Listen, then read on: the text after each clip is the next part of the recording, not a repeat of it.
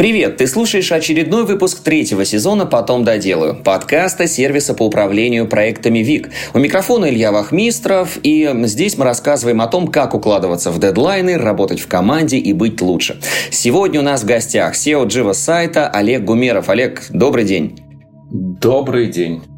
Приветствую, да. Но начать нашу беседу, конечно же, хочется с нескольких моментов. Ну, во-первых, рассказать, что такое Java сайт. Во-вторых, как ты туда попал и чем ты сейчас там занимаешься. Так, ну давайте начнем с того, что что же такое Живо. Э, Живо – это бизнес-мессенджер, э, который позволяет компаниям оказывать, наверное, лучший сервис э, на своих сайтах или там в коммуникациях с клиентами, которые они могут. То есть когда-то давно еще основатель Живо Тимур Валишев, он заметил, что сервисы, которые предоставляют услуги там чатиков для сайтов и подобного, они э, не помогают компаниям от слова совсем э, взаимодействовать со своими клиентами. То есть проблема в чем? Клиенты пишут, им никто не отвечает, и, в общем, э, подобные вещи. И миссия Жива, наверное, это сделать так, чтобы компании максимально качественно общались со своими клиентами. Угу. Вот. В Живо я попал довольно давно, в 2014 году. Просто случайно откликнулся на вакансию специалиста техподдержки. Для меня это еще тогда было в новинку, потому что это была удаленная работа в московской компании, а я находился в Самаре на тот момент. Угу. Вот. А, было интересно. А, прошел два этапа собеседования. Их там было не так, чтобы много, да, это было достаточно просто. А, и начал работать. Начал работать в техподдержке, в чатике как раз-таки. Отвечать клиентам, помогать им настраивать наш сервис, устанавливать и так далее. Вот. И затем потихонечку-потихонечку рос. Э, сперва до руководителя техподдержки, потом э, мне понравилось общаться с клиентами в плане там узнавать, что же им хочется, да, какие проблемы они решают.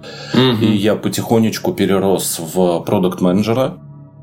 Вот, э, тут там уже дальше стал отвечать за развитие продукта, сделал довольно много всяких интересных штук, ну и вообще продукт менеджмент это такой, как это, симулятор предпринимателя. Угу. То есть, делая продукт, э, пусть даже какую-то его часть, э, ты все равно сталкиваешься с теми же самыми вопросами, что и сталкивается там любой предприниматель, когда запускает свой бизнес. Ну, рисков столько же или все-таки чуть меньше? Меньше, конечно же, потому что ты по-прежнему наемный сотрудник. Угу. Да? То есть э, ты не отвечаешь там за финансы, ты не отвечаешь за людей. Вот, у тебя нет ответственности там перед налоговой той же. Вот, но это все сильно упрощает. Но все равно а, то есть конечная задача это сделать так, сделать такой продукт, чтобы он понравился людям. Угу. Вот. И вот эта часть, она в продукт менеджменте достаточно сильна, наверное, это основная задача продукта. Вот. А, и, соответственно, как это? Э, становясь э, более продвинутым специалистом да, в этой области, угу. ты приближаешь себя к возможности управлению бизнесом, вот скажем так. Вот, ну и потихонечку, потихонечку, там я дорос до CPO, вот. И после этого, когда у нашего на тот момент генерального директора случилась необходимость двигаться дальше, он потихонечку начал отходить от дел, он передал мне все дела, и, собственно, так я попал в генерального директора. Это в каком году произошло? А это вот было не так давно, в марте этого года. В 2022 не так давно. Так, э, смотри, ну получается путь э, от э, сотрудника техподдержки да, до SEO за 8 лет получается. Вот скажи, весь этот путь, он также проходил по удаленке или на каком-то этапе ты уже присоединился к команде в столице и вы в офлайн формате уже работали вместе? А, это все по удаленке. Я на самом деле до сих пор в Самаре. Вот. Ух ты! да. Вот, я периодически бываю в Москве, э, так как вот генеральный директор э, это такая должность, да, где требуется иногда личное вмешательство, ну, опять же, там э, всякие организационные моменты. Поэтому в Москве я теперь бываю чуть чаще, чем до этого. Но в любом случае весь рост, он был по удаленке, и у нас в компании все это так устроено, что у нас есть ежегодные выезды, когда вся компания, включая даже иностранных коллег, собирается в Москве, где-нибудь в Подмосковье в отеле, э, и мы проводим совместно неделю, работаем, развлекаемся, отдыхаем, знакомимся и так далее. Вот, поэтому часть офлайн была, да. Во-первых, конечно, тебя хочу поздравить, потому что, да, май 2002, буквально там месяц назад это произошло, эм, такой серьезный карьерный рост. Вот после этого события, как-то твое взаимодействие с сотрудниками, с подчиненными, с клиентами, оно как-то поменялось, переформатировалось? С теми, с кем я давно знаком, наверное, нет. Угу. Потому что есть люди, с которыми я там бок о бок работаю уже те же там 7-8 лет. Вот, э, и очень сложно это в один момент так раз, и я руководитель, а не подчиненный. Нет. Вот. А новые сотрудники, конечно, да, они воспринимают меня уже как генерального директора, э, и отношение у них ко мне немножечко другое, конечно. Угу. Сейчас основные задачи, вот, которые, которыми ты занимаешься в течение дня, вот что у тебя на повестке? О, у меня много всего. А, так случилось, что я совмещаю две должности. Это CPO, то есть я отвечаю mm-hmm. за продукты, и должность генерального директора. Поэтому а, в, моё, ну, в моей а, области это команда по развитию продукта, продуктов. Вот. Так. И вместе мы формируем видение продукта, вместе мы работаем над исследованиями, думаем, чем заниматься дальше, каким стать, должен стать живо там в перспективе года-двух. А, и параллельно с этим а, мне нужно готовить бизнес-планы, финансовые отчеты совместно с нашими финансистами. Вот. Нужно mm-hmm. решать всякие текущие проблемы там, с сотрудниками. Кто-то хочет а, повышения, кто-то хочет там, изменить сферу деятельности и подобные штуки. Вот, поэтому у меня, по сути, сейчас ну, достаточно много всяких очень разных задач. А как удается это все совмещать? И удается ли вообще, можно ли вот без потери качества, без лишнего стресса сразу две должности брать на свои плечи? Ну, без лишнего стресса точно нет. Угу. Стресса полно. А, потери качества, ну, наверное, мне сейчас сложно судить, потому что результаты моей работы как генерального будут видны, наверное, чуть попозже. Вот. А, поэтому не знаю, теряется ли качество, но в целом это сложно. А особенно две такие должности, да, то есть генеральный директор и CPO, э, очень много разных задач, и постоянно переключаться между ними тяжело. Угу. Но помогает, наверное, какая-то организация, вот, потому что без э, организации своего рабочего времени, своего, э, своих рабочих процессов, с таким потоком справиться достаточно сложно. То есть это в первую очередь это самоорганизация, то, что спасает. Ну, а самоорганизация, в нее может войти делегирование? Или это вот чисто организация своего времени, своего фокуса? А, ну, делегирование точно входит, потому что, угу. мне кажется, это основная, как это, суперспособность э, директора делегировать. Вот. Э, но при этом э, контроль, он все же нужен. То есть э, мало отдать просто задачу, да, нужно проследить, чтобы все все поняли, что нужно делать, как нужно делать, какой результат нужно достичь. Ну, вот. И в конце нужно проконтролировать, что же в итоге получилось, и если что, разобрать какие-то нюансы, да, которые угу. чему-то помешали. Поэтому э, делегирование оно есть, и это, наверное, ключевое, но даже это все равно нужно организовывать. Вот, просто очень часто момент с делегированием, когда возникает у руководителей, у предпринимателей, многим кажется, что ну лучше, чем ты, ну никто не сделает. И вот у тебя был ли такой переходный период, когда вот нужно было переступить вот через это ощущение и все-таки отдать какую-то очень важную задачу на исполнение кому-то другому? Да, да. А, так как я рос с техподдержки, да, то есть угу. даже, даже вот на этом этапе, когда ты э, сперва делаешь все сам, а потом становишься руководителем, у тебя в подчинении там 15 человек, а, и, казалось бы, там какие-то там, не знаю, ну, условно, баги, да, нужно описать самому, А угу. вообще в идеале ты это должен передать, и чтобы твои сотрудники сделали. Поэтому для меня это было тяжело э, в самом начале, да, то есть это непривычно. Э, к такому надо, мне кажется, привыкать со временем. И вот у меня что хорошо получилось, то, что я рос плавно, без каких-то значительных скачков. И вот это вот процесс приучения а, себя к тому, что ты можешь отдать задачу, ты можешь научить человека делать все правильно, и при этом тебе не нужно будет с ним сидеть за ручку. Вот. А этот процесс, он у меня был а, в самом начале, и поэтому мне сейчас гораздо проще. А, вот смотри, ты вырос эм, до должности руководителя, как раз, можно сказать, прошел все этапы в, по своему карьерному пути. Угу. И, в принципе, ты знаешь полностью, да, весь внутренний мир компании, как все работает, что где не работает, где надо, да, сфокусироваться для того, чтобы это сделать. Вот сейчас, когда ты уже на такой должности находишься, как ты будешь поступать в э, вопросе э, взращивания новых менеджеров? То есть ты будешь их взращивать, опять же, с каких-то более низких этапов компании, компании, или все-таки лучше уже пригласить готового со стороны и как-то там, ну, немножко под, подредактировать, так скажем, да, под свою специфику компании и угу. включить в процесс? Э, ну, у нас вообще изначально, да, то есть почему, во-первых, мне удалось так вырасти? Потому что у нас в компании было принято, что карьерный рост внутри, он поощряется. Неважно, будешь ты там специалистом техподдержки, который хочет стать ну, давайте вот, генеральным директором, или ты угу. будешь хотеть стать, я не знаю, а, разработчиком. Вот, мы любые начинания поощряем, и мне а, на самом деле эта история нравится, потому что в данном случае, во-первых, ты с самого начала знаком с человеком, ты понимаешь его сильные и слабые стороны, и ты понимаешь, в каком направлении ты можешь его э, вырастить. Вот, допустим, бывают специалисты, которые там э, склонны, не знаю, к математике, да, вот угу. им хорошо бы в аналитике пойти. А есть люди, которые любят болтать, даже будучи в техподдержке. А, э, эти, эти товарищи могут спокойно пойти там в тех же продуктов. Вот. Это все э, видно гораздо лучше изнутри.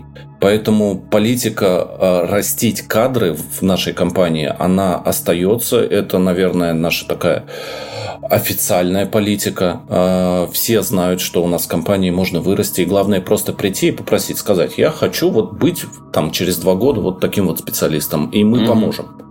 Ну вот, но при этом все равно бывают ситуации, когда нужно нанимать человека со стороны, когда тебя, допустим, поджимают сроки, и ты не можешь вот быстро взять и вырастить спеца себе. Угу, угу. А позицию надо закрыть, да? А позицию надо закрыть, да. Вот, как вот, меня... вот тут тогда на, на угу. что вы да, обращаете внимание? То есть на какие, э, я не знаю, там скиллы, может быть, у человека, чем он должен обладать, чтобы вот сразу прийти и влиться в коллектив? А, ну, в первую очередь, конечно, у него должны быть э, профессиональные ключевые навыки, да, име, э, иметься. Угу. Допустим, если мы ищем там разработчика, то он ну, определенно должен уметь кодить. Вот. А помимо этого, мы, конечно же, смотрим, как человек вольется в наш коллектив, потому что у нас на самом деле компания достаточно молодая в плане среднего возраста, да, то есть у нас в основном молодежь работает. Молодежь это там лет до 40, допустим. Угу. Вот. А, соответственно, мы смотрим, сработается ли, то есть какой mindset у человека, то есть как он вообще смотрит на мир, а, и если в целом все подходит, да, то есть если у него есть ключевые там навыки к специалиста, и это вообще в целом человек такой веселый, допустим, да, угу, вот, то он нам однозначно подходит, а дальше уже дело испытательного срока. А если говорить о твоих компетенциях и скиллах, вот как ты считаешь, что такое ключевое э, есть у тебя, что помогло тебе вырастить э, до таких высоких позиций? Я люблю помогать людям. Ух ты. Да. А, ну, я, я так думаю, что именно это угу. помогает. А, потому что я люблю... Это с поддержки тоже идет, потому что до этого я был а, в подобной сфере.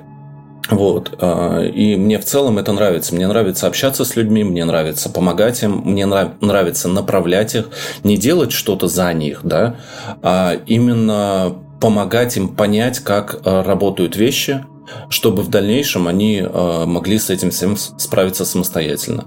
Mm-hmm. И, и так случилось, что это пересекается и с продукт-менеджментом, э, и вот с руководящей должностью, которая есть сейчас. Это примерно одно и то же. Ну, на разных уровнях, конечно же. Это очень необычный ответ на самом деле. Мне кажется, я вообще ни разу такого ответа не слышал, и я понимаю, насколько это правда и э, действительно является истиной. Но вот э, как ты считаешь, это у тебя просто внутренняя потребность, или ты как-то вот этот навык у себя выработал, что вот, ну, говорил себе, что надо людям помогать для того, чтобы, ну, знаешь, когда, когда да, вот эта вот схема, то есть для того, чтобы что-то получить, нужно что-то отдать, да, вот, вот как у тебя это произошло, как ты к этому пришел? А, это точно не вражда врожденное, да. А, я, угу. я это выращивал в себе, вот, потому что, наверное, ну, лет 10 назад, может быть, чуть больше. Я не любил людей э, в плане там объяснять им что-то, да. Я вот как раз был таким человеком, который лучше сделает все сам, угу. э, чем будет рассказывать, а как это работает. Вот, но в какой-то момент я понял, что меня на всех не хватит, это требует достаточно много моего времени и усилий, вот, и при этом я становлюсь э, своим же заложником, да, то есть я не могу развиваться, у меня не хватает времени там, чтобы чем-то новым заняться, что-то узнать, mm-hmm. что-то прочитать, и если я хочу дальше расти как специалист, как человек, вот, мне нужно немного освобождать свое время, и мне нужно сделать так, чтобы эм, люди вокруг меня, они были более самостоятельными. Ну вот. Поэтому я потихонечку-потихонечку к этому шел. Угу. Вот, кстати, ты упомянул, что у вас, э, у тебя в подчинении на каком-то этапе было 15 человек. Сейчас да. количество людей это гораздо больше, да? Вот сейчас какое, каким количеством людей ты управляешь? Э, у нас в компании сейчас порядка, по-моему, 167 человек. Ага, вот э, каким образом изменились твои подходы? Э, в 10 раз, да, больше, чем в 10 раз увеличилось количество людей? Да, да. А, я, я еще учусь, сразу скажу, да, то есть угу. я, я не могу сказать, что я прям сейчас супер крутой руководитель. Я учусь, э, я стараюсь масштабировать те подходы, которые у меня были, да, то есть э, в плане э, того же общения с людьми и поддержания контакта с ними, потому что особенно вот сейчас у нас э, вся компания на удаленке, Угу. Вот. И э, на удаленке вообще довольно сложно э, понимать, что за человек с тобой работает. Угу. Потому что ты его видишь там условно час в день, когда-то чаще, когда-то реже, вот. Э, и ты не знаешь, на что он способен. В плане, там, может ли он сам организоваться, может ли он там сделать какую-то задачу самостоятельно или что-то выучить сам. Вот, поэтому э, я стараюсь э, с людьми сейчас проводить больше времени. Вот. Э, и, наверное, это ключевое. А как, каким образом? А каким образом это происходит? То есть это какое-то общение вне рабочего времени? То есть вот а, как? Это, это по-разному. То есть э, у нас есть э, ежедневные митинги с, с командами, угу. с сотрудниками, есть one-to-one, когда там с кем-то нужно уже точечно пообщаться, да, и в целом у нас есть такие офлайновые, ну, в смысле, внерабочие активности, да, то есть это там посиделки вечерами в зуме, а, общение там с командой на различные темы, те же выезды, вот, они никуда не делись. Вот, а, соответственно, сейчас я чувствую, что с людьми нужно общаться больше. И вот я стараюсь вот именно этим заниматься. Угу. Так, это один из таких ключевых да, элементов э, твоего взаимодействия. Может быть, еще есть какие-то изменения вот именно в части управления да, и взаимодействия с ними? Я сейчас могу, наверное, больше влиять на процессы и менять те вещи, которые я до этого э, считал неправильными или не понимал, почему оно так работает. Угу. Вот э, те же там межкомандные взаимодействия, да, то есть э, нужно сейчас стараться подружить разные команды, там поддержку, продажи, допустим, вот что-нибудь такое. Вот, поэтому именно организация процессов она должна помогать. Вот. Угу. И именно этим я сейчас тоже занимаюсь. А вообще, какова география вашей команды? То есть, вот ты сейчас до сих пор в Самаре находишься, да. а остальные участники команды, кто-то в Москве, да, кто-то в других городах. О, где, у нас... где основной костяк? А, нет, такого, нет такого места, да, где можно сказать, что вот здесь основно, основной костяк живо. А, нет. Угу. А, у нас разработка, допустим, распределена от Владивостока до Калининграда. Вот. Это только по России разбег. А вообще у нас есть еще и международка. У нас есть люди в Венесуэле, в Бразилии, в Турции. Вот. Соответственно, э, в Москве у нас сейчас в офисе сидят в основном продажи. Продажи, ага. бухгалтерия, финансы, вот эти ребята. Разработка полностью удаленная. Продукты тоже полностью удаленные. Ну, вот, поэтому мы размазаны по миру достаточно так ровным слоем, скажем. Ну, то есть, по сути, у вас офлайн взаимодействия это никогда и не было. То есть, нельзя сказать, что вот там, да, за время пандемии вы переформатировались и перешли на онлайн. Вы всегда, в принципе, в нем были, да? Да, да. Пандемия, если честно, вот эта вот ситуация, когда э, все компании начали внезапно э, открывать для себя удаленку, угу. вот, э, все ее плюсы и минусы, э, мы этого не заметили. Вот. Ну, наверное, единственное, что сделали, это отдел продаж у нас взял ноутбуки из офиса и пошел работать домой. Так. И, и, в принципе, все, да? То есть, вы уже были готовы к этому? Да, да, да. Мы так работаем с самого начала, с момента основания компании. Вот. И считаем это, наверное, своим ключевым преимуществом на рынке, а, если говорить про найм. Вот, угу. Потому что э, удаленная работа, она, с одной стороны, она, конечно, ограничивает тебя, да, то, то есть ты должен быть способным, самоорганизованным человеком, иначе ты не сможешь работать. Угу. Вот, а, а с другой стороны, э, ты зато можешь нанимать э, талантливых людей отовсюду. То есть неважно, будет он в Москве, э, этот человек, или он будет в Новосибирске. Ну вот, нам здесь разницы нет. Да, в этом плане вам легче. Но вот смотри, да, ты говоришь, э, ладно, в Москве, Новосибирске, но ты говоришь Турция, Венесуэла, Бразилия, разные часовые пояса. То есть, как здесь взаимодействие происходит? Не, не, не усложняет ли это процессы? Это определенно усложняет процессы. Я могу сказать, у нас есть сейчас команда, а, где человек сидит в Новосибирске, а угу. его визави сидит в Венесуэле. И у них между собой О. разница, по-моему, 12 или 13 часов. Целая пропасть вообще. Да, да, да. У них есть буквально час или два в день, когда они могут спокойно пообщаться. Вот. Э, да, это добавляет э, остроты, э, скажем угу. так. Вот. С одной стороны. Но с другой стороны, удаленка, она всегда про то, что ты работаешь сам. То есть как бы ты э, близко не находился, э, у тебя все равно есть там час, два, три, может быть, часа в день созвонов, когда вы mm общаетесь, а все остальное время ты работаешь самостоятельно. Поэтому все отличие вот таких вот э, значительных разниц в часовых поясах это только то, что у тебя на синхронизацию, скажем так, да, есть чуть меньше времени. Но оно по-прежнему есть даже вот с 12-часовой разницей. Угу.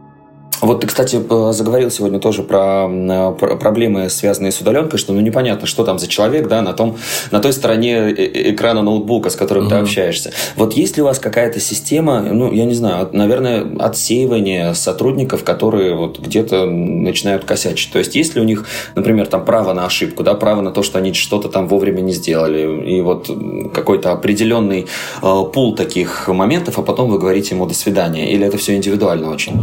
Это в любом любом случае индивидуально, вот, а, но мы притираемся, то есть мы, может быть, чуть дольше притираемся к людям, чем а, это было бы в офлайне. Угу. Вот, потому что у нас средний вход сотрудника да, в компанию занимает, ну, наверное, месяца два. Вот. А, и за это время мы смотрим, как человек работает. И мы смотрим не только на там, совершает ли он ошибки какие-то, да, или еще что-то. Все совершают ошибки, это нормально. Вот. А вопрос только в том, а, как человек реагирует на них. То есть понимает ли он, осознает ли он, что он что-то пошло не так, да, что он что-то не так сделал, вот, и готов ли он э, признавать это и обучаться. То есть обучение здесь, самообучение, оно угу. очень важно. Вот. И за два месяца вот основная задача это понять, как человек будет учиться. А, понятное дело, как он там будет общаться с людьми, это одно. Это видно там буквально, наверное, за пару недель. Вот. А вот как он будет работать в таких условиях, это вот то, что требует времени. Угу. 8 лет ты находишься в компании. Вот за это время продукт сильно поменялся? Да, точно да. А, причем ну, поменялся, во-первых, мир, да, то есть угу. как, а, у нас такая такой продукт, который очень сильно завязан на технологии и на как это а, общение, а, на правила общения компаний со своими клиентами. Вот. И за это время, за 8 лет, эти правила изменились. То есть компании сейчас общаются по-другому, технологии не стоят на месте. Угу. Вот, а, появились э, социальные сети, а, появился ТикТок в конце концов. Вот, много чего изменилось, и, соответственно, наш продукт должен меняться вслед за трендами. Поэтому, да, живо сейчас это совершенно другой продукт, не то, что было 8 лет назад. Это не хорошо, не плохо, это просто, просто другое. А, а что, вот какие изменения основные? То есть, я не знаю, это скорость э, доступа к сервису, может быть, там какие-то вы там дополнительные а, а, объемы там предоставляете для использования. Ну, то есть, вот какие-то мощности увеличили. То есть, вот на что сфокусированы вы сейчас и были сфокусированы в течение этого времени? Это не столько про технику, да, сколько про саму цель. То есть, если раньше, там, 8 лет назад, Живо был сервисом, который заставлял, скажем так, нерадивых сотрудников отвечать в чатах быстрее, ага. вот, то сейчас Живо это больше про то, как всю компанию заставить работать лучше. То есть вот наша mm-hmm. миссия это сделать так, чтобы даже компании, которые вот только были созданы, которые, у которых еще нет процессов, они еще не научились, вот, мы им помогаем, мы им даем лучшие практики, мы им даем э, инструменты и не даем возможности что-то испортить. Вот mm-hmm. так. Вот. А, и если раньше мы были просто про диалоги и про то, как отвечать быстро, то теперь мы в целом про продажи, а, про ведение бизнеса, и про то, как лучше зарабатывать в интернете. А с какими компаниями вы работаете? Это крупные заказчики или это могут быть индивидуальные предприниматели, у которых есть запрос? То есть вот каков разбег ваших клиентов? Раз, раз, разбег большой, но все-таки основная масса и основная цель у нас это маленькие компании – Компании, угу. которые только-только пришли, допустим, кто-то только открыл свою фирму и хочет продавать э, какие-то товары через интернет, да, вот, и кто-то э, недавно вообще открыл для себя возможности продажи через интернет. Вот мы для вот этих ребят, потому что мы основная основная суть, да, то есть мы помогаем именно на начальном этапе. Конечно, у нас есть а, возможности и технологии для больших ребят, для тех, кто уже довольно давно в сети, скажем так, да, а, и для них у нас тоже есть функционал. Но по-прежнему фокус остается вот именно на маленьких а, предпринимателях. Э, количество запросов вот за последние годы каким-то образом поменялось в худшую, в лучшую сторону, потому что вот сложно оценить. Многие говорят, что многие бизнесы закрываются, некоторые говорят наоборот. Э, кризис любой, это много возможностей, и наоборот, а, бум открытий да, в различных отраслях каких-то новых э, единиц. Вот у вас по опыту в каком состоянии сейчас рынок находится и различные сферы? Рынок меняется, сто процентов. Угу. А, и он меняется не столько в связи с последними событиями, даже пандемией, да, хотя mm-hmm. это все, конечно, усилило тренды. Вот, он больше меняется с приходом маркетплейсов. То есть, если раньше э, малый бизнес это был э, человек, который там купил что-то, допустим, в Китае, да, и продает это на своем сайте, то сейчас mm-hmm. э, тренды уходят в сторону в сторону маркетплейсов, вот. Э, сейчас уже не нужно создавать сайт. Тебе достаточно просто там зайти на Авито, допустим, выложить товар угу. или где-нибудь еще. Вот. Э, поэтому мы видим изменения. Я не, не могу сказать, что у нас стало меньше бизнесов да, маленьких. Мне кажется, люди продавали и будут продавать всегда. Вот, неважно, что будет происходить вокруг. Вопрос, как они это будут делать и где они это будут делать. До этого были рынки, потом сайты, вот сейчас маркетплейсы. Э, раз уж про маркетплейсы мы заговорили, история со Сбербанком. Я так понимаю, что у вас э, прошла сделка, то есть это была сделка о покупке Джива? А, да, а, мы вошли в экосистему Сбера. А, это было, наверное, ну, примерно год назад, около того. Угу. Вот. И сейчас мы развива- развиваемся совместно с ними. Вот. В том числе и с их маркетплейсами, да. Вот каким образом происходила интеграция и как в связи с этим изменились процессы внутри Джива? А на самом деле не особо сильно. А, то есть мы и до этого как бы интегрировались с внешними системами, да. А со Сбером это просто стало проще, потому что все-таки одно дело, когда тебе нужно уговорить какую-то незнакомую компанию, да, что вот нам вам нужно работать вместе, угу. а, а другое дело, когда это, грубо говоря, твои друзья, а, с которыми гораздо проще договориться. Вот, а, поэтому Сбер нам только помогает в этом плане.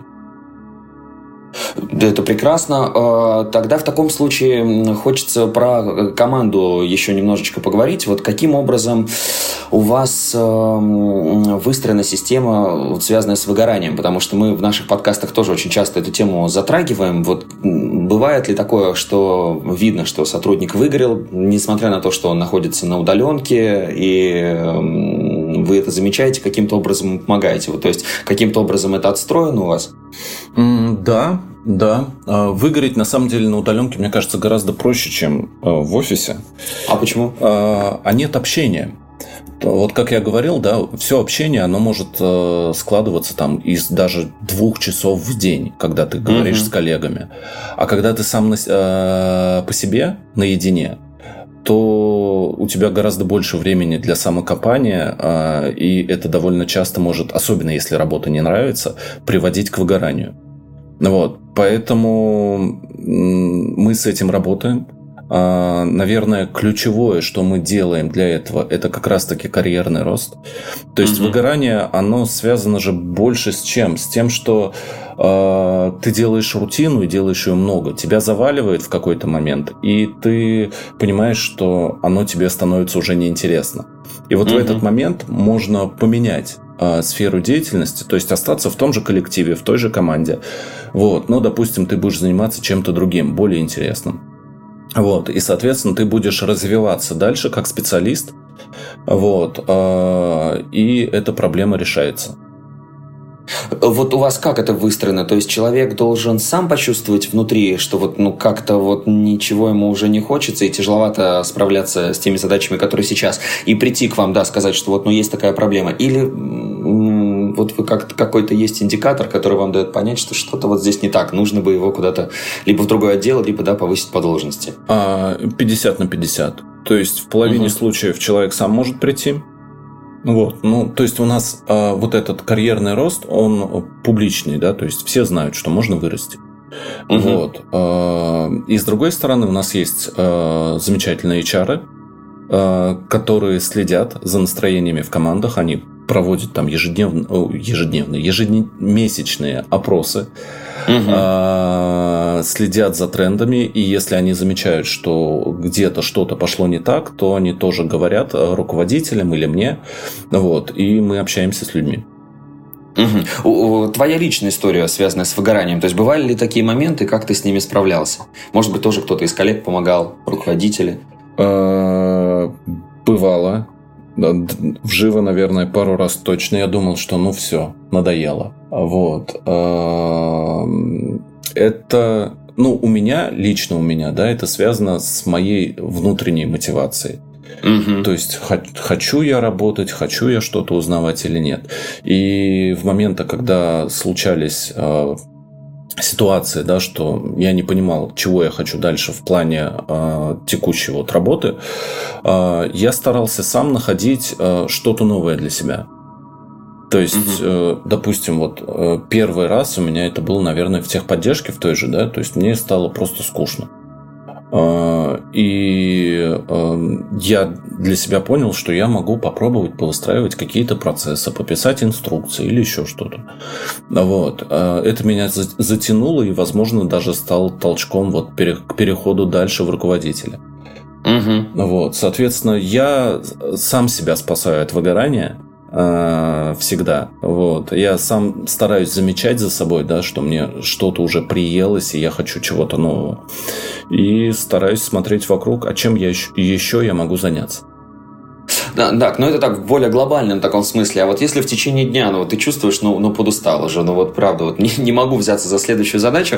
Вот, э, может быть, есть там какая-то какой-то момент, на который ты отвлекаешься, там перезаряди, перезарядился там 15-20 минут, например, и все, поехал дальше работать. Ну, какой-то такой вот ежедневный способ вернуть продуктивность. Ежедневный способ вернуть продуктивность для меня это созвоны.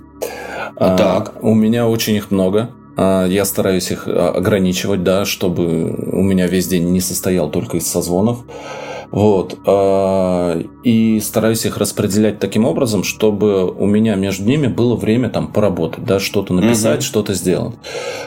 И таким образом, если я сижу, э, не знаю, с отчетом с каким-нибудь или с чем-нибудь еще и понимаю, что уперся, то у меня обычно где-то минут через 15 наступает следующий созвон, где я отвлекаюсь на какую-то другую тему, и потом уже э, с, так скажем, отдохнувшей головой от одного возвращаюсь к задаче. Я это решаю вот так. И, в принципе, работает. Хорошо, работает, спасибо. Да, но тут главное это переключиться. То есть, вот э, когда ты сидишь и уперся во что-то, да, тебе надо ага. на что-то переключиться. Ты можешь переключиться, там, не знаю, на YouTube, вот, а можешь переключиться на любое другое действие. Да, вот в моем случае это созвоны. Для мозга разницы, в принципе, нет. Он как бы, ну, от смены деятельности в любом случае немножко разгружается. Да, да, да, да, да. А, да, да, да, да, да. Ну вот по после переключения, а, когда ты возвращаешься к предыдущей задаче, которую оставил, ты начинаешь не с того места, где уперся, да, а с того места, где ты помнишь, что ты оставил это. И ага. довольно часто у тебя появляются развилки, что ты можешь пойти в какую-то другую сторону и сделать это по-другому. Все, с другого ракурса как с раз можешь тоже, и, наверное, да. проблему на это посмотреть, да. А вот что касается work-life баланса, у тебя э, сейчас с ростом ответственности, я так понимаю, же и количество времени свободного уменьшается. Вот так это или нет? Так. Эм, то есть, ну, я имею в виду, удается ли, в, несмотря на то, что позиция уже довольно высокая, то есть выделять время для себя, для близких, вот как ты в этом плане совмещаешь э, в своей жизни эти области, работу и дом? А, буквально, наверное, месяца два назад а, это было большой проблемой, потому что я работал, угу. грубо говоря, с 8 до часов 11 вечера. Ну, то есть, Ого. и, да, и семью не видел от слова совсем. А сейчас а, получше, потому что, во-первых, я притерся, я понял, что нужно, да, как это все организовать. И я все же стараюсь держать э, работу э, в рамках в каких-то, да, более разумных. Вот, потому что если не будет вот этого баланса, э, то выгорание наступит гораздо быстрее, чем ты того хочешь.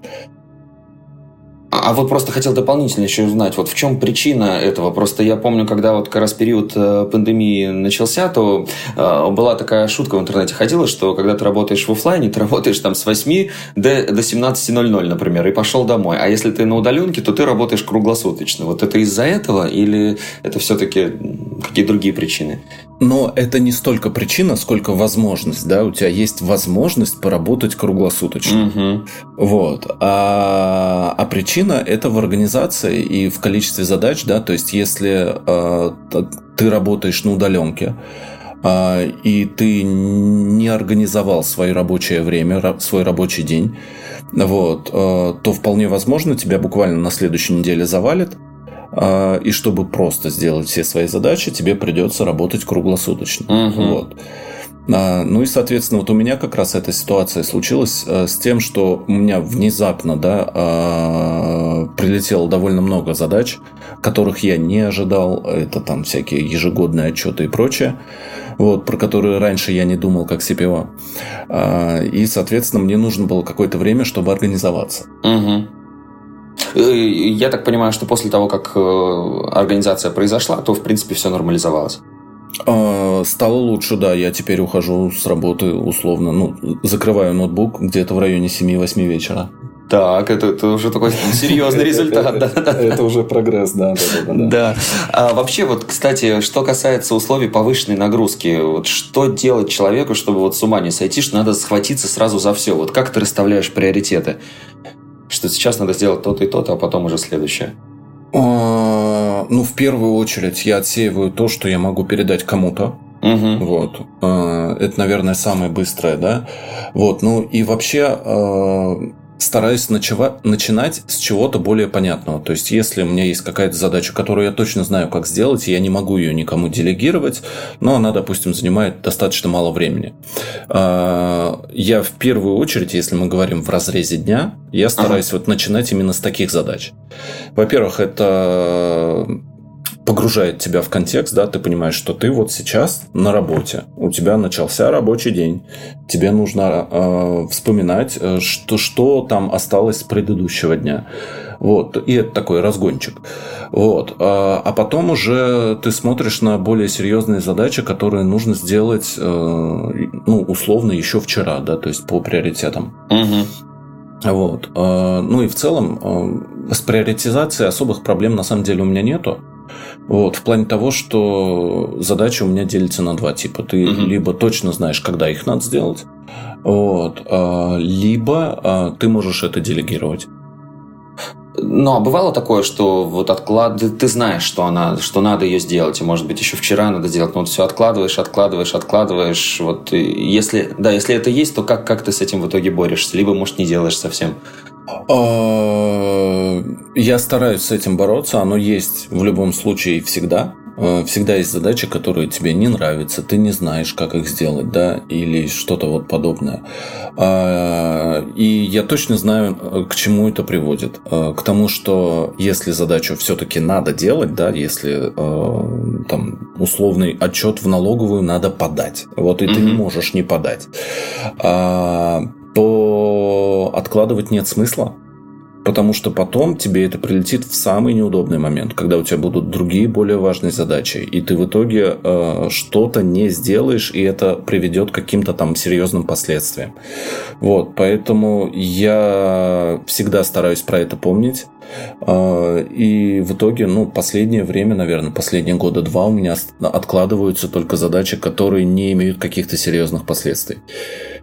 Угу, угу. Ну, хочется, конечно, еще спросить э, э, о самой истории с управлением компанией. Вот какие-то ошибки, инсайты, возможно, лайфхаки за вот это время, за эти 8 лет, э, которые ты приобрел. Вот о чем можешь поделиться с нашими слушателями, вот с точки зрения именно управленца?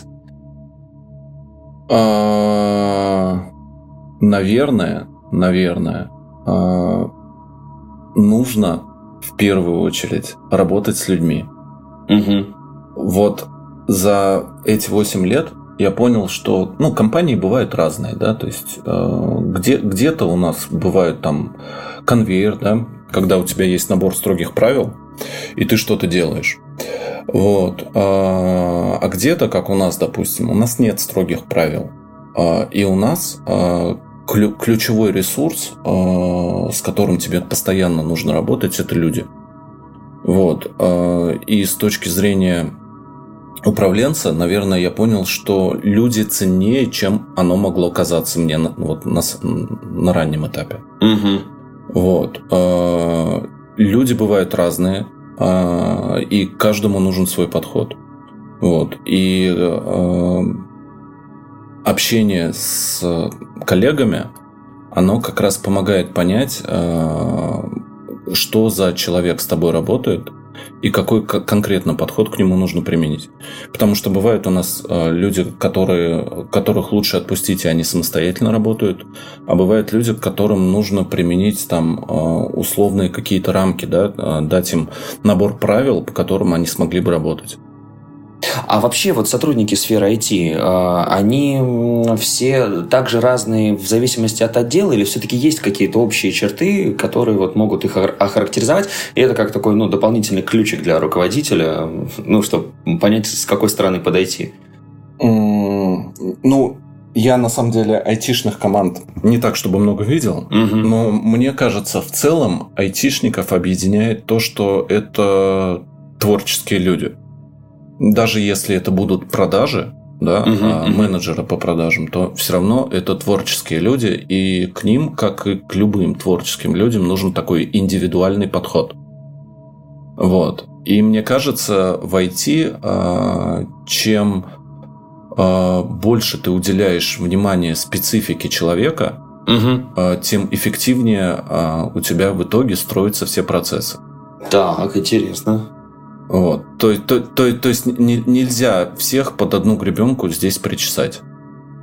То есть ну, не, не, да. Так, индивидуальный подход, в общем, каждому. Это в любом случае. Да, да, да, да, да. И, и вот, э, вот это вот отличает от, допустим, ну не знаю, того же завода, да, или еще чего-то подобного.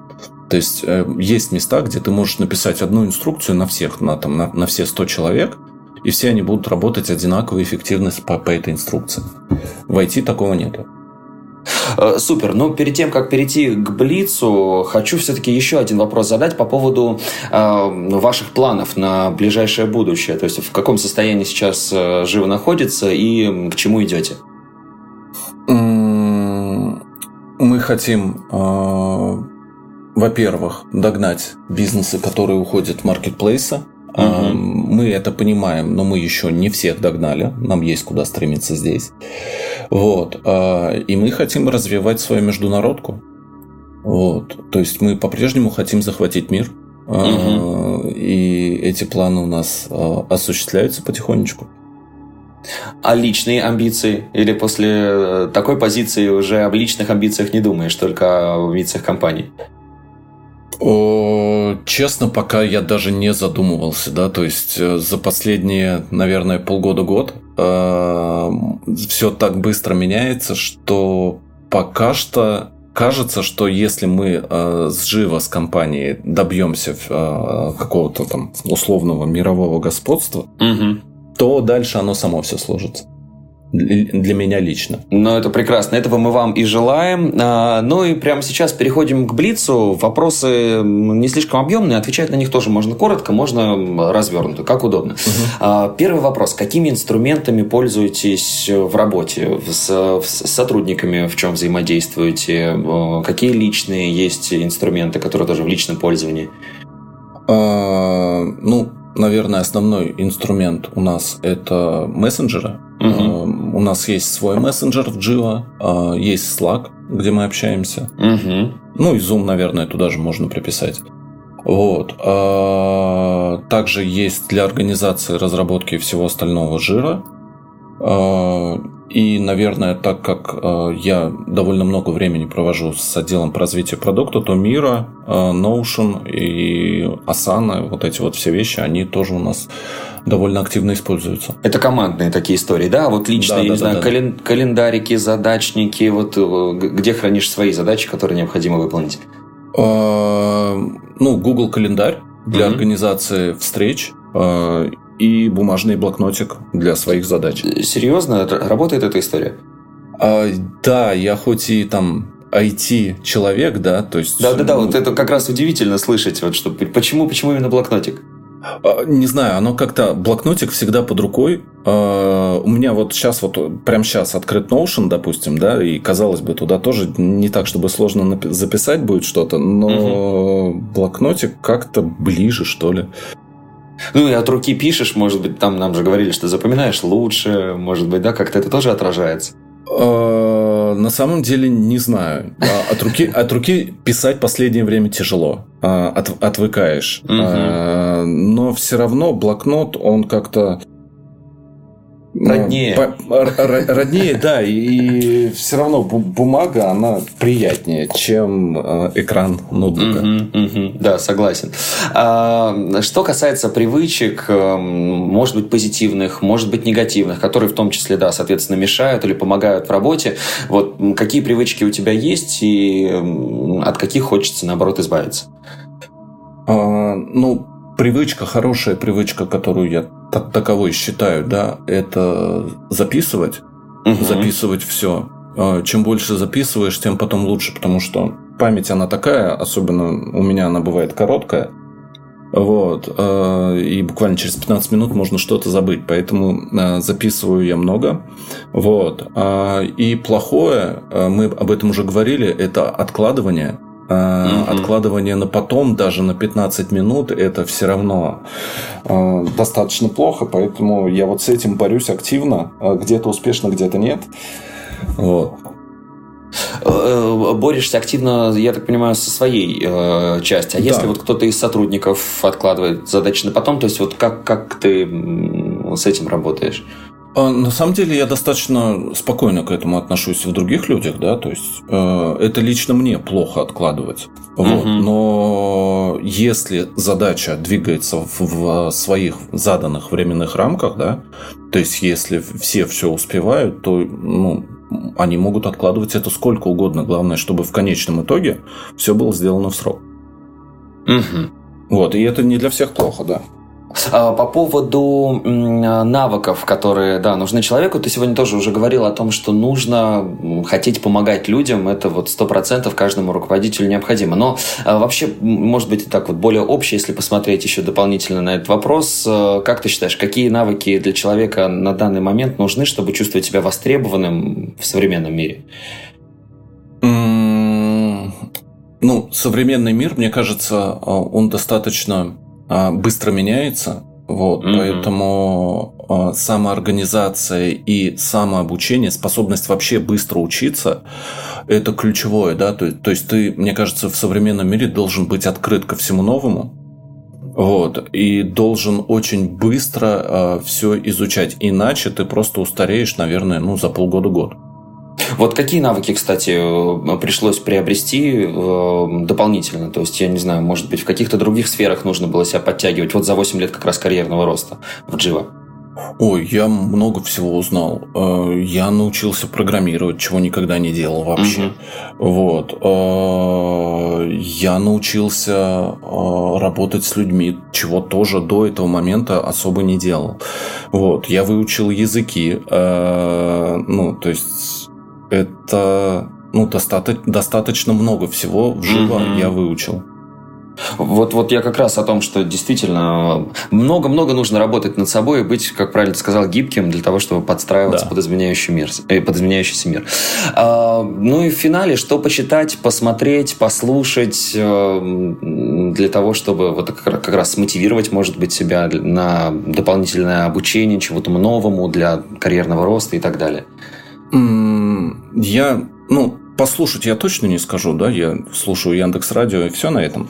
Угу. Вот. А, а так, в целом, для, наверное, самообучения я стараюсь использовать какие-то э, истории, биографии, да, которые э, рассказывают там, как формировались те или иные компании. Вот, поэтому я бы, наверное, почитать посоветовал э, «Продавец обуви» или «Шудок». Это Фил Найт и компания Nike. Угу. Э, «Хорошая и плохая стратегия». Тоже интересная книжка про, ну, наверное, для руководителей, но и там довольно много всяких историй от Ричарда Румельта. Э, и вот если про посмотреть, то это Формула-1 от Netflix – просто посмотреть, как вообще а, работает большой спорт. Это интересно. Вот, наверное, так. Круто. Спасибо тебе большое, Олег. Вообще, в принципе, спасибо за то, что смог уделить э, время для нашей беседы. Желаю вам, чтобы ваши планы реализовались, чтобы мир вы 100% захватили, чтобы все, да, чтобы все получилось. Спасибо еще раз. Вам спасибо, что позвали.